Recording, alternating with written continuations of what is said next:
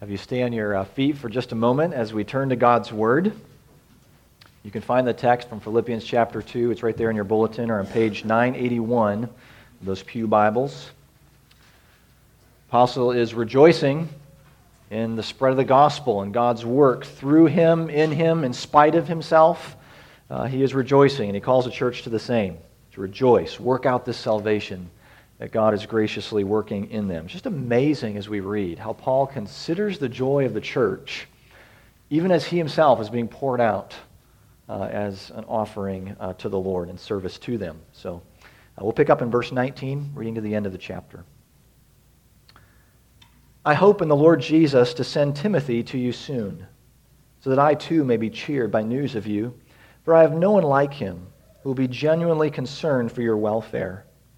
For they all seek their own interests, not those of Jesus Christ.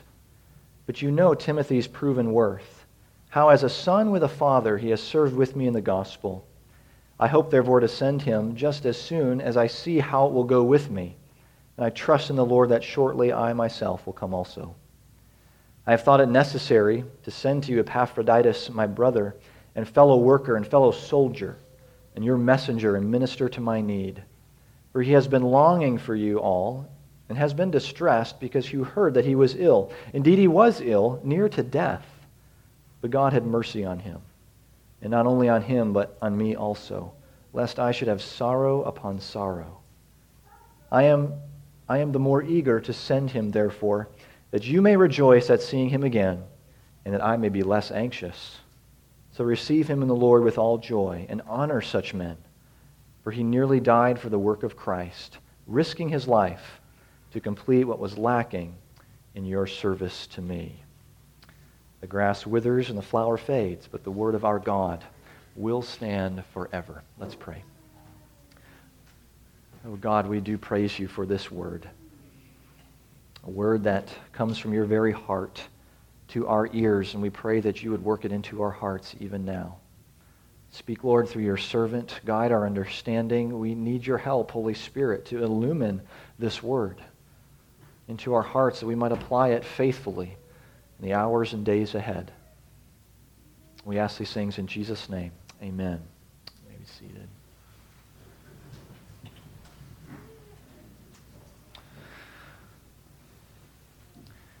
Karen Kingsbury has a lovely little book called Let Me Hold You Longer.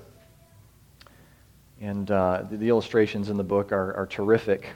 And it's written from the perspective of a mom who is reflecting on the events in the life of her son, but not those first events, like you usually keep track of when you have a little one, but on the lasts. Um, the last things from infancy uh, all the way to that time uh, leaving for college. Uh, so things like a last bottle, the last nap, uh, the last pillow fight, the last ball game, the last camping trip, all of those things. She's just thinking how quickly time goes. Um, I'm just going to read the last uh, page here. And she is, uh, there he is in the car getting ready to go to college. And she's waving, and there's this, this look of, of sadness on her face. It says, for come, for come some bright fall morning, You'll be going far away. College life will beckon in a brilliant sort of way. One last hug, one last goodbye, one quick and hurried kiss, one last time to understand just how much you'll be missed. I'll watch you leave and think how fast our time together passed. Let me hold on longer, God, to every precious last. You know, it is tough to part with those that we love even when we know that we need to.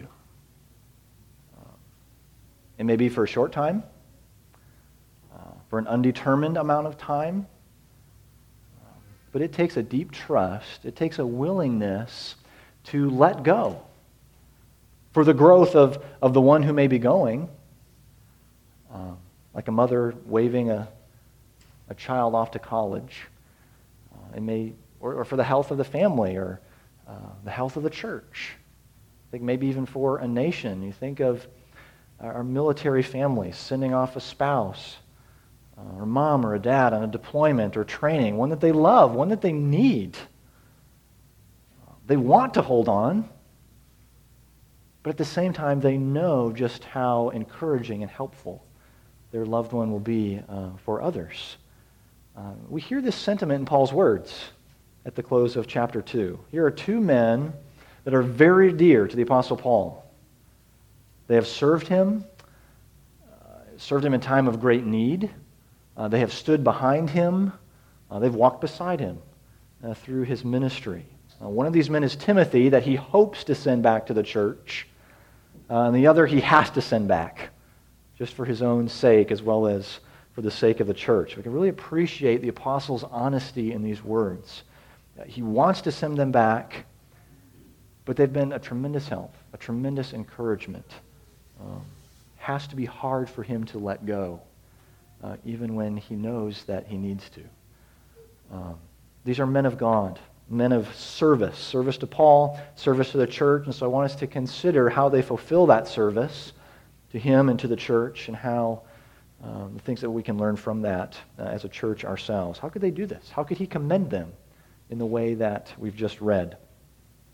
And uh, Paul hopes to send Timothy, we learn in verse uh, 23, but he wants to know a little bit more about how things are going to work, perhaps how his trial is going to end up uh, before he does this. He's still confident that he's going to return back to the church in person. And so he sort of he wants to send Timothy on ahead of him, trusting in the Lord for this. It's the Lord that is determining when Timothy will travel. He makes that uh, clear. Uh, so I love, I love to see how he's working out, Paul's working out his salvation even in confinement, seeking, trusting, anticipating how the Lord uh, is going uh, to work, what he will do. Uh, but parting, parting with Timothy is going to be tough. Um, being as separated as we are from this time period, I think it's hard for us to understand. This is a dear son in the faith to Paul. Uh, I mean, they, have endured struggles together in church planting. They've endured the, the spreading of, of the gospel together, that one mindedness that Paul is calling the church to in the beginning of this chapter, that's what he and Timothy have. That's what they share. Um, they know each other so well. Uh, and they share this work as a father and a son. Uh, the church would have been familiar with Timothy already, uh, but verse 22 could be the highest praise uh, that he could give to Timothy and endorsing Timothy's character. Many families of this time would have been working on farms and so the father and the son would have been side by side out in the field. And that, that dad slowly giving the son more and more responsibility. And if they were living in a city, then, then the son would inherit that family business. Remember, um, it was neat to see while living in Iowa, you drive by some of these farms, there'd be a, a good sized sign out in front that said Century Farm with the last name of the one who owned that farm. So you knew at least that that farm had been in that family for a hundred years, oftentimes from one generation to the next, father and son. So for a son to be attentive and come alongside the father was the highest praise. And Timothy had served alongside Paul. Um, that fatherly love and compassion that Paul has uh, for Timothy just shines through here. Uh, so Paul's joy, his concern, it's shared by Timothy. Uh, as one commentator put it, Timothy has inherited the spiritual priorities of his father. This is a genuine tag team ministry between the two of them. Uh, Timothy's concern would be for the welfare of the church. It's possible that Paul has in mind, verse 20, those who are sharing the gospel, but not for the sake of the gospel, not for the sake of Christ, for their own self interest. He may have them in mind as he, as he says this. Um, but it's not Timothy. In fact, there's no one else like Timothy on his concern for the church of Christ. See, well, does that mean that Timothy is the, the only man left standing with Paul, the only, only one who has a true concern, focused mission on the gospel? Um, not necessarily, but we do know that when Paul writes directly to Timothy in those letters, there aren't many left that are, um, are not distracted in some way by their own self interests uh, in the spread of the gospel. So Timothy has a heart for Christ, he has a heart for the church. Uh, And he's going to serve Paul by, by sending back news of how this church is doing, cheering him up in his confinement. I think of the words of Proverbs 15. Says, Good news refreshes the bones. Paul could use some of that good news right now, some of that refreshment. Um, that would have been a real service to him and a real motivator for the church. Um, in these words, Paul is very optimistic, expecting to hear a good report from the church. Is that what Timothy is going to find when he goes back to Philippi? I think that'd be pretty motivating uh, to try and live in such a way so that that report is good. So, some of the things that we can learn from this potential sending of uh, Timothy. One thing it makes clear is that Paul did not go about his ministry in a vacuum. Uh, even though he may be imprisoned, he's not completely isolated from others. He's not yet physically, nor, nor has he been this way throughout his ministry. Um, he's relied on others, those who are hosting him in his travels, those who have traveled with him, served alongside him. It's a grace of God in our lives to have those who can come alongside us and encourage us in the cause of Christ, to show us that we're not alone, to share that burden uh, in the interests of the church. You know, we prayed for General Assembly. Such a, a good picture of this. As, as those come together in, in North Carolina this upcoming week, to be, to be encouraged in the work, that they're not alone, be spurred on by the ministry of others. That's all going to be happening this week. Please continue to, to pray for this assembly. Uh, as we look for ways to serve in the church, we also need to be willing to receive the ministry of others uh, while we're serving. That's why it's so important as we, uh, as we travel uh, for work or vacation over the course of the summer, as you even think about relocating. Uh, be thinking about where is the where is the family of God in this place? Where are the God-fears that I can encourage and I can be encouraged by um, as we travel and move to different places? But we see in Timothy a man that's a genuine concern for the church. Can that be said of you? Do you have a genuine concern for the church? Do I have a genuine concern for the church? We consider the needs of the church uh, really over and above our own, but to think that that which is best for the church is part and parcel to our own welfare. Um, I think if we're honest, we're typically not asking, what can I do for the church? How can I serve the church better this week? That's not usually what's on our mind. Uh, oftentimes we hear, well, what can the church do for me? Uh, how can it meet my needs? We, see this all the time. Uh, folks, folks will move from one church to another. We, we certainly, we're not immune to church. In fact, it's well ingrained, that sort of American consumeristic mentality to just shop around. Right? Well, that church just didn't meet our needs. Okay. Mean, there are some legitimate times, that's true. But so often, well, what do we perceive those needs to be? What is our hearts truly concerned with? The welfare of the church and coming alongside brothers and sisters who are, are hurting yet hopeful? Or do we think about um, what we're going to get out of it more often? Uh, Timothy had a proven commitment, proven concern for the church. And consider this that the more we are willing to commit, and invest in the life of the church, the more we will receive. As we place the welfare of the church, serving and sacrificing for the bride of Christ, uh, this is a blessing to us. We are built up in this. And we're going to be infused with the same kind of joy as the guy writing this letter out of service to the church. So Paul hopes to send Timothy, but he has to send uh, Epaphroditus back to uh, his home church. Did you catch why he had to do this? Um, for his own sake, to relieve some of the uh, concern, worry over Epaphroditus, but also for the church, church's sake. They're worried about him. And Epaphroditus was sick in a, in a couple of different ways, we see. He was physically sick. Very likely the journey to Rome to see Paul Uh, he had contracted an illness through that. Um, but he was also, uh, he was also homesick. Um, he knows the church is worried about him. He wants to be back there to, to relieve some of their concerns. So he longs to, to comfort them. Um, but he'd been a great service to, uh, to Paul and to the church. Because he knows his audience so well and how important titles are in the Roman colony, he just strings them all together here. Five different titles in commending Epaphroditus. He's a faithful messenger, he's a fellow laborer in the gospel.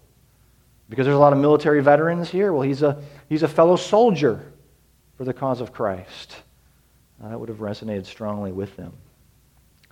I think we learn a lot about just, just how much Paul appreciated this man in his response to almost losing him. God showed mercy in restoring Epaphroditus to health, but he showed great mercy to the apostle, even as he faces his own potential death. Losing this man would have, would have grieved him deeply. I, th- I think it may surprise us a little bit. And a letter that's just filled with joy, rejoice, take joy, that Paul is absolutely real about sorrow and sadness, the kind of sadness that you and I face or are facing right now. And it's the joy and the sadness that so often comes right together, doesn't it? Okay? We have to say farewell. Maybe for a short time, a friend is moving away, or there's a deployment coming, or off to college. Or maybe it's a farewell knowing we won't be together again until we see Jesus. Even with the hope that, that one day all this sorrow, all this sadness will be wiped away, it still hurts. Death may be far better. Paul has told us that, but it's still very painful. So, as Christians, we need to remember we're not called to, to hide or to somehow get over grief, somehow ignore the crushing of our spirits. No, no. We turn to God, to the God of all comfort, to the God of all mercy to the God who heals our hearts so we might hope in Him, that we might rest in Him. Uh, and because death and even the potential for it has been swallowed up in victory through Jesus Christ. So God knows our needs in the exact moment and the season of the journey. And for Epaphroditus to be reunited with, reunited with the church would ease Paul's concern, would ease his burden. Okay? And so, in effect, this is a service to Paul to send this homesick man back to his home church brings a smile to picture the, the happiness of the church as seen this faithful messenger. I can remember several years ago coming home from a, uh, California. I was, I was on a trip, and um, the kids had made a banner with some help from mom. They were kind of small at the time, but they had made a banner and plastered it across the garage door. So as soon as I drove in, you know, welcome home, Daddy, and there was a huge celebration. I didn't make it two feet out of the car. Um, that's what's on Paul's mind. He's eager for this to happen as Epaphroditus is reunited with his church family. He's also been a great service to the church. Let's not miss that. Uh, he doesn't want them to worry or be discouraged. So, in returning with news of Paul, it's going to be a relief uh, for them. He's been a faithful delegate on their behalf. Paul says, What you couldn't do being so far away, he's done for you in uh, alongside me on my behalf, a man of service. And in his service, he almost died. Uh, maybe you can hear a parallel from what we've read before. This would have been a couple weeks ago.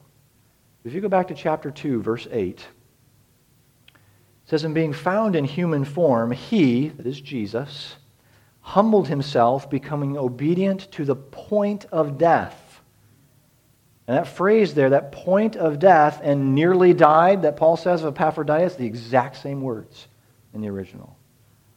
Uh, Paul's being very intentional here. This man is following in the footsteps of his master, the ultimate man of service. So, unity in the church hinges on the humility of its members, and we see it in Paul, we see it now in Timothy and Epaphroditus as they follow Christ in his own humility. So I think, you know, what a special homegrown model they have of the humility that uh, Paul desires. Men who risk, men and women who, who risk their life for the gospel, know them well, honor them. He writes in 1 Corinthians 16, after uh, commending several church members who had helped Paul along the way, he says, Give recognition to such folks. Um, those willing to give their lives for Christ and the welfare of his church. So I wonder if you know anyone like this. Models of humility and sacrifice uh, in their walk with the Lord. God gives us examples. He provides for us uh, through others. They may be living examples. They may be those who have gone before us. I've been really encouraged, sort of spurred on as my walk with the Lord, particularly as a, a preacher lately, by reading through uh, Arnold Dallimore's biography of George Whitefield. Uh, just what he endured as he traveled across Europe, as he made, eventually it would be 13 trips across the Atlantic Ocean to, to serve in, in uh, New England. The opposition that he faced in, in ministry uh, by those who were jealous or those who just wanted to grab some power. Uh, he would respond with such humility and such grace if he responded at all. So much of the time, he would just let the, you know, the, leave the critics to their own devices while he preached to tens of thousands of people at a time. This is before, you know, this thing and all the amplification. Tens of thousands. At one point, Benjamin Franklin was actually listening to him. They became very good friends. He's, he estimated over 30,000 people were listening to him at one time. Um, and yet, towards the end of his life, he says, May the name of Whitefield vanish from the earth. May it disappear if Christ is magnified. Uh, probably the most well known preacher all in the world over uh, at the time. I think what an example. Uh, the lives of, of, of those kind of men and women should, should inspire us, should encourage us uh, in the midst of this battle so that we are better prepared to lay down our own lives for uh, the sake of Christ. Uh, something else we need to consider uh, is that the church sent Epaphroditus on their behalf. Um, they were concerned for him, but they sent him out in the first place with this financial gift and in order to, to minister to Paul. So they knew there would be risk. But it was important enough to them to, to send this fellow worker, this fellow soldier, on his way. Um, we need to be willing, as a church, to send those in our midst in service to Christ. Uh, it may be to foreign fields, it may be more locally in church planting, uh, for other purposes. But as we encourage one another, as we help one another discern our, our gifts, we can, with sadness, yet confidence, send. Um, send those that we love. Church in Austin, Texas did this a few years ago. Ronnie Smith, his wife Anita, and their young son, they went, uh, they traveled from Texas to Libya, had a heart for the Libyan people, and Ronnie was teaching chemistry at the international uh, school there in Benghazi. And uh, they had been in the country for about a year and a half, about 18 months or so. And on early morning in December, Ronnie was out for a jog near the U.S. Embassy, and he was shot and killed. Um, and uh, this, this Christian brother, he was strongly influenced by Pastor John Piper. And here's just a short snippet of John's very careful response. The whole point of Ronnie's life is that there is something worse than death. So he was willing to risk his own life to rescue others from something far worse. I call thousands of you to take Ronnie's place. They will not kill us fast enough. Let the replacements flood the world. We do not seek death. We seek the everlasting joy of the world, including our enemies.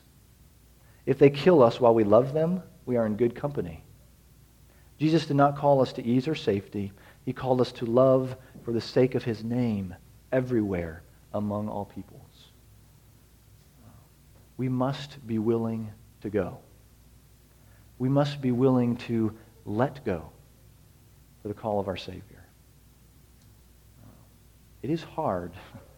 It is hard to let go of those that we love, even when we know that we must. God the Father let go. He gave his only son so that he could call you a son or call you a daughter. God the Son offered his life, not of self interest, but out of genuine concern for the welfare of the church. Putting the welfare of others before our own, that doesn't come naturally. So we look to the humility, we look to the service of Christ. It's God the Spirit that works this gospel deep into our hearts. It's the beauty, the wonder of the gospel that enabled these men enables every one of us to be men and women of service. Let's pray together. Father, we are grateful beyond what our words can even say that you let go of your Son for us. Because you knew, you knew what, what joy, what pleasure there would be as you brought us to yourself. Oh, we thank you for this grace. We thank you for the ultimate man of service in the Lord Jesus. We pray, Lord, that as we, as we look to Christ, as we see the examples of those around us, those who have come before us, may we honor them. May we look to imitate them in their humility and their love for you. We offer this in Jesus' name and for his glory. Amen.